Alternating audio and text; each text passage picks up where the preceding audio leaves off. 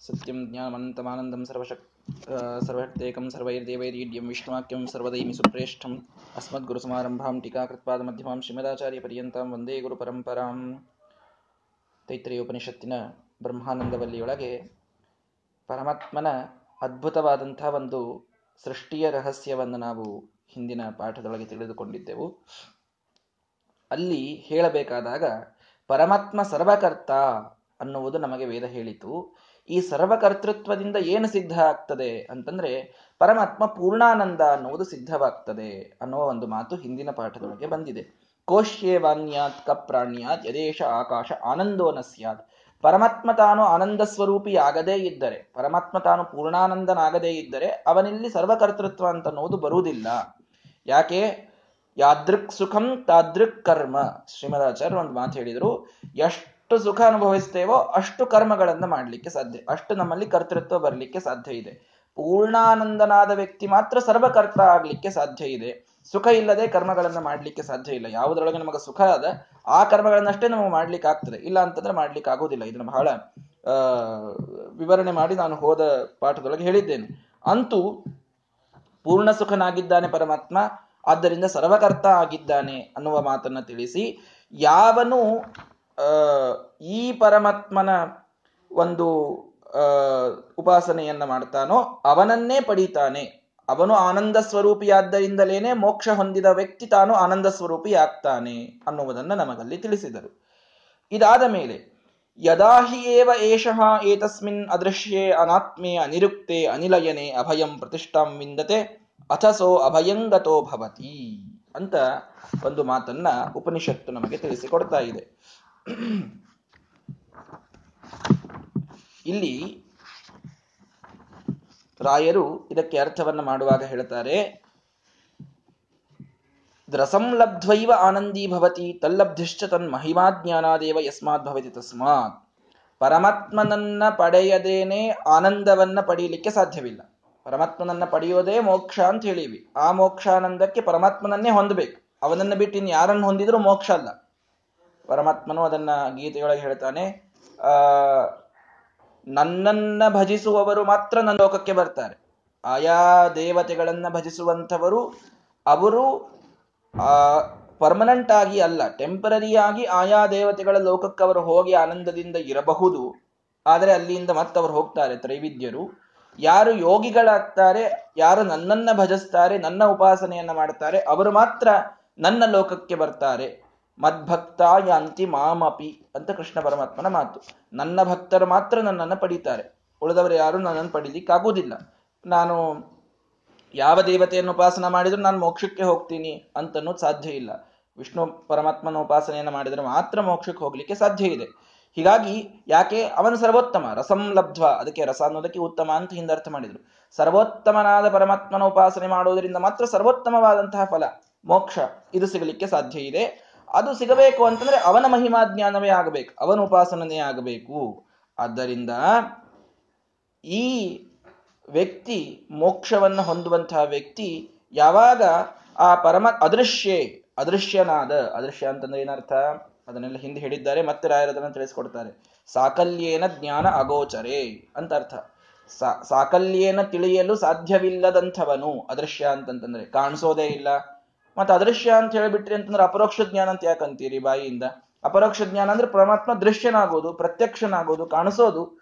ಮತ್ ಕಾಣಿಸ್ತಾನೆ ಅಂತಂದ ಮೇಲೆ ಅವನ ಅದೃಶ್ಯ ಅಂತ ಹೇಗಾಗ್ತಾನೆ ಅಂದ್ರೆ ನಮ್ಮ ಯೋಗ್ಯತಾಕ್ಕೆ ಎಷ್ಟು ಕಾಣಿಸ್ಬೇಕು ಅಷ್ಟು ಕಾಣಿಸ್ತಾನಷ್ಟೇ ಪರಮಾತ್ಮನ ಅನಂತ ಅನಂತ ಅಚಿಂತ್ಯವಾದಂತಹ ಏನೊಂದು ರೂಪ ಇದೆ, ಅದು ನಮಗೆ ಕಾಣಿಸ್ಲಿಕ್ಕೆ ಸಾಧ್ಯನೇ ಇಲ್ಲ. ವಿಶ್ವರೂಪ ಅದು ಕೇವಲ ಅರ್ಜುನಾದಿಗಳು ಕಾಣಿಸ್ತದೆ. ಆ ವಿಶ್ವರೂಪವನ್ನು ಅರ್ಜುನಾದಿಗಳು ಕಂಡಾಗಲೂ ಅವರು ಪೂರ್ಣವನ್ನ ಪೂರ್ಣವಾಗಿ ಕಂಡ್ರು ಅಂತಿಲ್ಲ. ಅದು ಅನಂತ ಇತ್ತದು. ಅರ್ಜುನನಿಗೆ ಎಷ್ಟು ಅವನ ಯೋಗ್ಯತಾ ಇತ್ತೋ ಅಷ್ಟು ಕಾಣಿಸ್ತು ಅಂತ ಹೇಳ್ತಾರೆ. ಹೀಗಾಗಿ ಅದೃಶ್ಯ ಅವನು. ಪರಿಪೂರ್ಣವಾಗಿ ಯಾರಿಗೂ ಕಾಣಿಸಲು ಅಸಾಧ್ಯನಾದ ವ್ಯಕ್ತಿ. ಅಥವಾ ದೃಶ್, ದೃಕ್ ಅನ್ನೋದಕ್ಕೆ ಜ್ಞಾನ ಅಂತ ಅರ್ಥದೆ ಬರೀ ಕಾಣಿಸೋದು ಅಂತ ಅರ್ಥ ಅಲ್ಲ. ಪರಿಪೂರ್ಣವಾಗಿ ಯಾರಿಂದಲೂ ತಿಳಿಯಲು ಸಾಧ್ಯನಾಗದಂತಹ ವ್ಯಕ್ತಿ. ಆದ್ದರಿಂದ ದೇವರು ಅದೃಶ್ಯ. ಅನಾತ್ಮ್ಯ ಅಂತಂದ್ರು ದೇವರಿಗೆ. ಅನಾತ್ಮ್ಯ ಅಂತ ಯಾಕಂದ್ರು? ಅಂತಂದ್ರೆ ಆತ್ಮ ಏನಿದ್ದಾನಲ್ಲ, ಜೀವ, ಇವನ ಗುಣಗಳಿಗೆ ಆತ್ಮ್ಯ ಅಂತ ಕರೀತಾರೆ. ಪರಮಾತ್ಮ ನಮ್ಮ ಜೀವನ ಗುಣಗಳು. ಆ ಅಲ್ಪಶಕ್ತಿ, ಅಲ್ಪಕರ್ತೃತ್ವ ಅಲ್ಪ ಜ್ಞಾನ ಅವನು ಅನಾತ್ಮ್ಯ. ಆತ್ಮನ ಗುಣಗಳಿಲ್ಲದಂಥವ, ಅರ್ಥಾತ್ ಸಂಪೂರ್ಣವಾದ ಶಕ್ತಿ, ಸರ್ವಕರ್ತೃತ್ವ, ಸರ್ವಜ್ಞ, ಈ ಎಲ್ಲ ಗುಣಗಳನ್ನು ಹೊಂದಿದಾದ್ದರಿಂದ ಅನಾತ್ಮ್ಯ ಅಂತ ಪರಮಾತ್ಮನಿಗೆ ಕರೀತಾರೆ. ಇನ್ನು, ಆತ್ಮ ಅನ್ನೋದಕ್ಕೆ ಸ್ವಾಮಿ ಅಂತ ಅರ್ಥ ಇದೆ. ಅನಾತ್ಮ. ಅನಾತ್ಮ್ಯ ಅಂದ್ರೆ ತನಗ್ಯಾರೋ ಸ್ವಾಮಿ ಇಲ್ಲದಂಥವ. ಪರಮಾತ್ಮನಿಗೆ ಮತ್ಯಾರೂ ಮೇಲೆ ಸ್ವಾಮಿ ಅಂತಿಲ್ಲ. ನಮ್ಮೆಲ್ಲರಿಗೂ ತಾನು ಸ್ವಾಮಿಯಾಗಿದ್ದಾನಾದರೆ ಅವನಿಗೆ ಇನ್ನೊಬ್ರು ಯಾರಾದರೂ ಸ್ವಾಮಿ ಇದ್ದಾರಾ? ಇಲ್ಲ, ಯಾರೂ ಇಲ್ಲ ಅವನಿಗೆ. ಅದಕ್ಕೆ ದೇವರಿಗೆ ವಿಷ್ಣು ಸಹಸ್ರನಾಮದೊಳಗೆ ಒಂದು ಹೆಸರು ಬರ್ತದೆ, ನಕ್ಷತ್ರ ಅಂತ. ನಕ್ಷತ್ರ ಅಂತ ಯಾಕಂದ್ರೆ ಕ್ಷತ್ರ ಅಂದ್ರೆ ಸ್ವಾಮಿ. ಕ್ಷತ್ರ ಅಂತಂತಂದ್ರೆ ಮೇಲ್ನವ ಅಂತ ಅರ್ಥ. ನಕ್ಷತ್ರ. ಅವನಿಗೆ ತನ್ನ ಮೇಲಿನ ಯಾವನು ಕ್ಷತ್ರ ಇಲ್ಲ, ಆದ್ದರಿಂದ ಅವನು ನಕ್ಷತ್ರ. ಆ ಅರ್ಥದೊಳಗೆ ಅವನಿಗೆ ಅನಾತ್ಮ್ಯ ಅಂತ ಕರೆದ್ರು. ಆ ಅದೃಶ್ಯನಾದ, ಆ ಅನಾತ್ಮ್ಯನಾದ ಆ ಅನಿರುಕ್ತನಾದ, ಅನಿರುಕ್ತ ಅಂದ್ರೆ ಪರಿಪೂರ್ಣವಾಗಿ ಅವನನ್ನು ಹೇಳಲಿಕ್ಕೆ ಸಾಧ್ಯ ಇಲ್ಲ. ಆಗಲೇ ಹೇಳಿದ್ರಲ್ಲ, ಶೇಷದೇವರು. ಅತಿವದೇಮ ತಂ ಪುನಃ.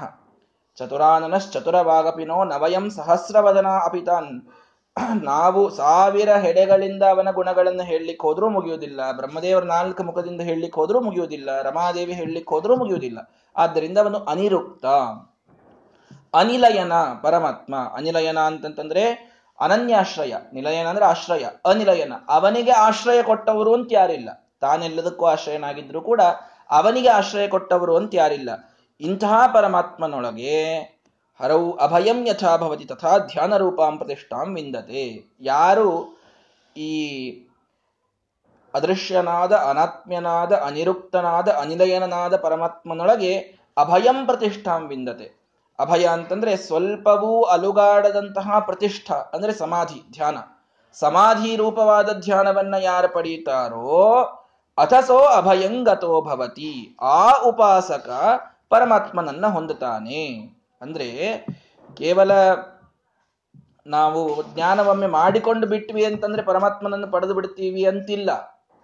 ಸಾಕಷ್ಟು ಉಪನಿಷತ್ತುಗಳನ್ನು ಓದಿದ್ವಿ, ಎಲ್ಲ ಜ್ಞಾನ ಆಯಿತು, ದೇವರು ಸಿಕ್ಬಿಡ್ತಾನೆ. ಹಂಗಿಲ್ಲ. ಓದಿದ್ವಿ ಶ್ರವಣ ಆಯಿತು, ಮನನ ಆಯಿತು. ನಿಧಿಧ್ಯಾಸನ ಬೇಕೇ ಅಲ್ಲಿ. ನಿಧಿಧ್ಯಾಸನ ಇಲ್ಲಾರದೆ ಪರಮಾತ್ಮನನ್ನು ಪಡೀಲಿಕ್ಕೆ ಆಗುವುದಿಲ್ಲ ಅಭಯಂ ಪ್ರತಿಷ್ಠಾಂ ವಿಂದತೆ.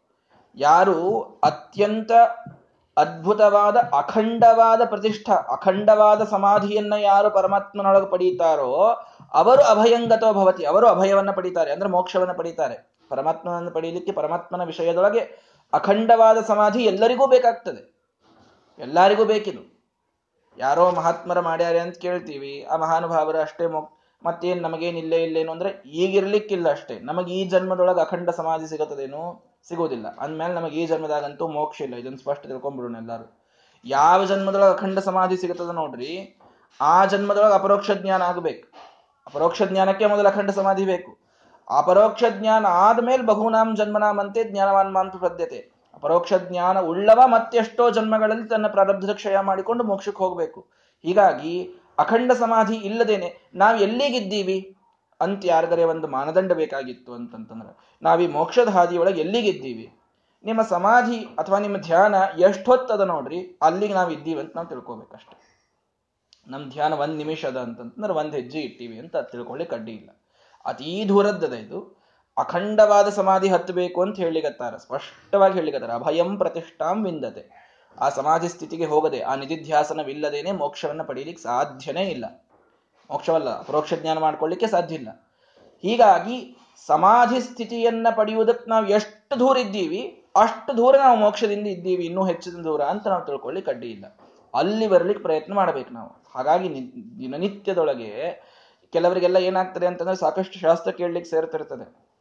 ಶಾಸ್ತ್ರ ಶ್ರವಣ ಮಾಡ್ತಾರೆ ಪಾಪ, ವಿಚಾರವನ್ನು ಮಾಡ್ತಾರೆ. ಅದನ್ನ ಧ್ಯಾನದೊಳಗೆ ಅದನ್ನ ಬಳಸ್ಕೊಳ್ಳುವುದಿಲ್ಲ ಧ್ಯಾನದೊಳಗೆ ಅದನ್ನ ಅಂದ್ರೆ ಉಪಾಸನಾದೊಳಗೆ ಅದನ್ನೆಲ್ಲ ತರೋದಿಲ್ಲ.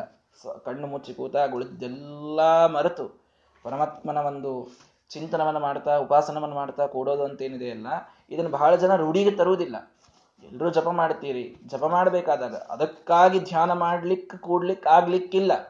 ಜಪ ಮಾಡುವಾಗಾದ್ರೂ ಆ ಧ್ಯಾನವನ್ನು ತಂದುಕೊಂಡು ಎಷ್ಟಾಗ್ತದೋ ಅಷ್ಟು. ಸಮಾಧಿ ಬರುವುದಿಲ್ಲ. ಧಾರಣ ಅಂತಂತಾರೆ. ಖಂಡ ಸ್ಮೃತಿಯಲ್ಲಿ ಧಾರಣಾ ಸ್ಯಾತ್. ಧಾರಣಾ ಸಿಗಬಹುದು. ಒಂದು ನಿಮಿಷ, ಎರಡು ನಿಮಿಷ ಧಾರಣ ಆಗಬಹುದು. ಪರಮಾತ್ಮನಲ್ಲಿ ಮನಸ್ಸಿನ ಧಾರಣ ಆಗಬಹುದು. ಅಷ್ಟನ್ನಾದ್ರೂ ನಾವು ಮಾಡ್ಲಿಕ್ಕೆ ಪ್ರಯತ್ನವನ್ನ ಮಾಡದೇ ಇದ್ರೆ ಈ ದಾರಿಯೊಳಗೆ ನಾವು ಇಲ್ಲ ಅಂತಾಗಿಬಿಡುತ್ತದೆ. ಆದ್ದರಿಂದ ಅದನ್ನು ಮೊದಲು ಎಲ್ಲರೂ ಮಾಡಬೇಕು. ಯದಾಹಿ ಏವ ಏಷಃ ಏತಸ್ಮಿನ್ ಉದರಂ ಅಂತರಂ ಕುರುತೆ ಅಥ ತಸ್ಯ ಭಯಂ ಭವತಿ. ನೋಡಿ, ಅದನ್ನ ಶ್ರೀಮದಾಚಾರ್ಯ ಹೇಳ್ತಾರೆ. ತಸ್ಮಾದ್ ಅದೃಶ್ಯೇ ಜೈವಾನಾಂ ಗುಣಾನಾಮಪ್ಯಸಂಗತೇಹೆ ಆ ಅದೃಶ್ಯನಲ್ಲಿ ಜೀವನ ಗುಣಗಳಿಲ್ಲದಂತಹ ಅನಾತ್ಮನಲ್ಲಿ ಗುಣ ಅನಂತರಾದಂತಹ ಅನಿರುಕ್ತನಲ್ಲಿ, ಯಾರ ಆಶ್ರಯವೂ ಇಲ್ಲದ ಅನಿಲಯನಲ್ಲಿ ಅಭಯತ್ವೇನ ಯದಾಜ್ಞಾನೇನ ತಿಷ್ಠತಿ. ತನ್ನ ಅಖಂಡವಾದ ಧ್ಯಾನದಿಂದ ಯಾವಾಗ ವ್ಯಕ್ತಿ ನಿಲ್ತಾನೋ, ತದಾ ಅಭಯಂ ಹರಿಂ ಗಚ್ಚೇತ್ ನೈವ ಅಜ್ಞಾನಿ ಕಥಂಚನ. ಅವನಷ್ಟೇ ಪರಮಾತ್ಮನನ್ನ ಪಡಿತಾನೆ. ಅಜ್ಞಾನಿ, ಅಪರೋಕ್ಷ ಜ್ಞಾನವಿಲ್ಲದ ವ್ಯಕ್ತಿ. ಪರಮಾತ್ಮನನ್ನ ಪಡೀತಾನೆ ಅನ್ನುವುದು ಸಾಧ್ಯವಿಲ್ಲ. ಈ ಮಾರ್ಗದಲ್ಲಿ ಬರದೇನೆ, ಶ್ರವಣ ಮನನ ನಿಧಿಧ್ಯಾಸನವನ್ನ ಮಾಡದೇನೆ, ಅಖಂಡ ಸಮಾಧಿಯೊಳಗೆ ಹೋಗದೇನೆ, ಪರಮಾತ್ಮನನ್ನ ತಿಳಿದುಕೊಳ್ಳದೇನೆ, ಅವನ ಪರೋಕ್ಷ ಜ್ಞಾನವಾಗದೇನೆ, ನಾನು ಮೋಕ್ಷಕ್ಕೆ ಹೋಗ್ತೇನೆ ಡೈರೆಕ್ಟ್ ಪಾಸ್ ನನಗಿದೆ ಅನ್ನೋದು ಯಾರಿಗೂ ಸಾಧ್ಯವಿಲ್ಲ. ಅಂಥ ಯಾವುದೂ ಪ್ರಯಾರಿಟಿ ಇಲ್ಲ ದೇವರಿಗೆ.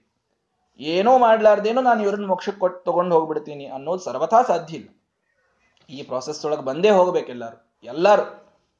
ಹೀಗಾಗಿ ಯದಾ ಏತಸ್ಮಿನ್ ಪರೇ ವಿಷ್ಣು ಉದರಂ ಜೀವಗತ್ವತಃ ಭೇದಂಕರೋತಿ ತೇನೈವ ಭಯಮಸ್ಯ ಮಹದ್ಭವೇತ್ ಯಾವಾಗ ಈ ಪರಮಾತ್ಮನೊಳಗೆ ಈ ವ್ಯಕ್ತಿ ಭೇದವನ್ನ ಮಾಡಲಿಕ್ಕೆ ಪರ ಪ್ರಾರಂಭ ಮಾಡ್ತಾನೆ ಮತ್ತೆ ತಾನು ಭಯವನ್ನ ಪಡೀತಾನೆ ತತ್ವೇವ ಭಯಂ ವಿದುಷೋ ಅಮನ್ವಾನಸ್ಯ ಅಂತೊಂದು ಮಾತನ್ನು ಹೇಳಿದರು. ಅಂದ್ರೆ, ಈ ಅಪರೋಕ್ಷ ಜ್ಞಾನಿಗಳಿಗೂ ಕೂಡ ಭಯ ಯಾವಾಗ ಆಗ್ತದೆ?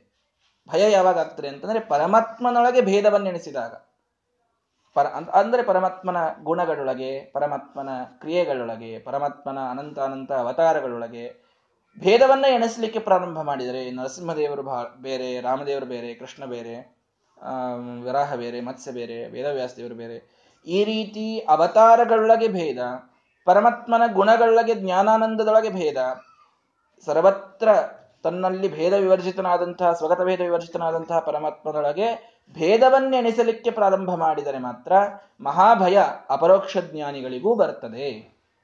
ಅಂದ್ರೆ ಹೇಗೆ ಹೇಳಬೇಕು ಅಂತಂತಂದ್ರೆ, ಕೃಷ್ಣನಲ್ಲಿ ಈ ಇಂದ್ರದೇವರು ತಾವು ಕೃಷ್ಣ ಪರಮಾತ್ಮನನ್ನ ಮೂಲ ರೂಪದಿಂದ ಭಿನ್ನ ಅಂತ ತಿಳಿದ್ರು. ಸಾಧಾರಣವಾದ ಗೋಕುಲದ ಬಾಲಕ ಅಂತ ತಿಳಿದು ಅಲ್ಲಿ ಮಳೆಯನ್ನು ಸುರಿಸಿದ್ರು. ಇದೆಲ್ಲ ಕಥೆಯನ್ನು ನಾವು ನೋಡ್ತೇವೆ. ಅಂದಾಗ ಅವರೇನ್ ಮಾಡಿದಂಗಾಯ್ತು? ಮೂಲ ರೂಪದಿಂದ ಪರಮಾತ್ಮನಲ್ಲಿ ಭೇದ ಎಣಿಸಿದಂಗಾಯ್ತು ಅವರು. ಆ ಭೇದವನ್ನು ಯಾವಾಗ ಎಣಿಸ್ತಾರೋ ಅವಾಗ ಅವರಿಗೂ ಮಹಾಭಯ ಇದು ಕಟ್ಟಿಟ್ಟ ಬುತ್ತಿ ಆಗ್ತದೆ. ನೋಡಿ, ದೇವತೆಗಳೇ ಇರಲಿ. ಅದಕ್ಕೆ ಹೇಳಿದ್ರು. ಅಭಯಂ ಪರಮಾತ್ಮನನ್ನ ಪಡೆದವರು, ಅಪರೋಕ್ಷ ಜ್ಞಾನ ಹೊಂದಿದವರು ಕೂಡ ದೇವರೊಳಗೆ, ದೇವರ ಅವತಾರಗಳೊಳಗೆ, ಗುಣಗಳೊಳಗೆ ಭೇದಗಳನ್ನು ನೆನೆಸಲಿಕ್ಕೆ ಪ್ರಾರಂಭ ಮಾಡಿದರೆ ಅವರಿಗೂ ಮಹಾಭಯ ಬರುತ್ತದೆ ಅನ್ನುವುದನ್ನು ಬಹಳ ಸ್ಪಷ್ಟವಾಗಿ ತಿಳಿಸ್ಕೊಡ್ತಾ ಇದ್ದಾರೆ. ಇನ್ನು ಮುಂದಿನ ಕೆಲವು ಮಾತುಗಳಿವೆ. ನಾಳೆಯ ದಿನ ಅದನ್ನು ಹೇಳ್ತೇನೆ. ಶ್ರೀ ಮಸ್ತು ಹರಯ್ಯ ನಮಃ.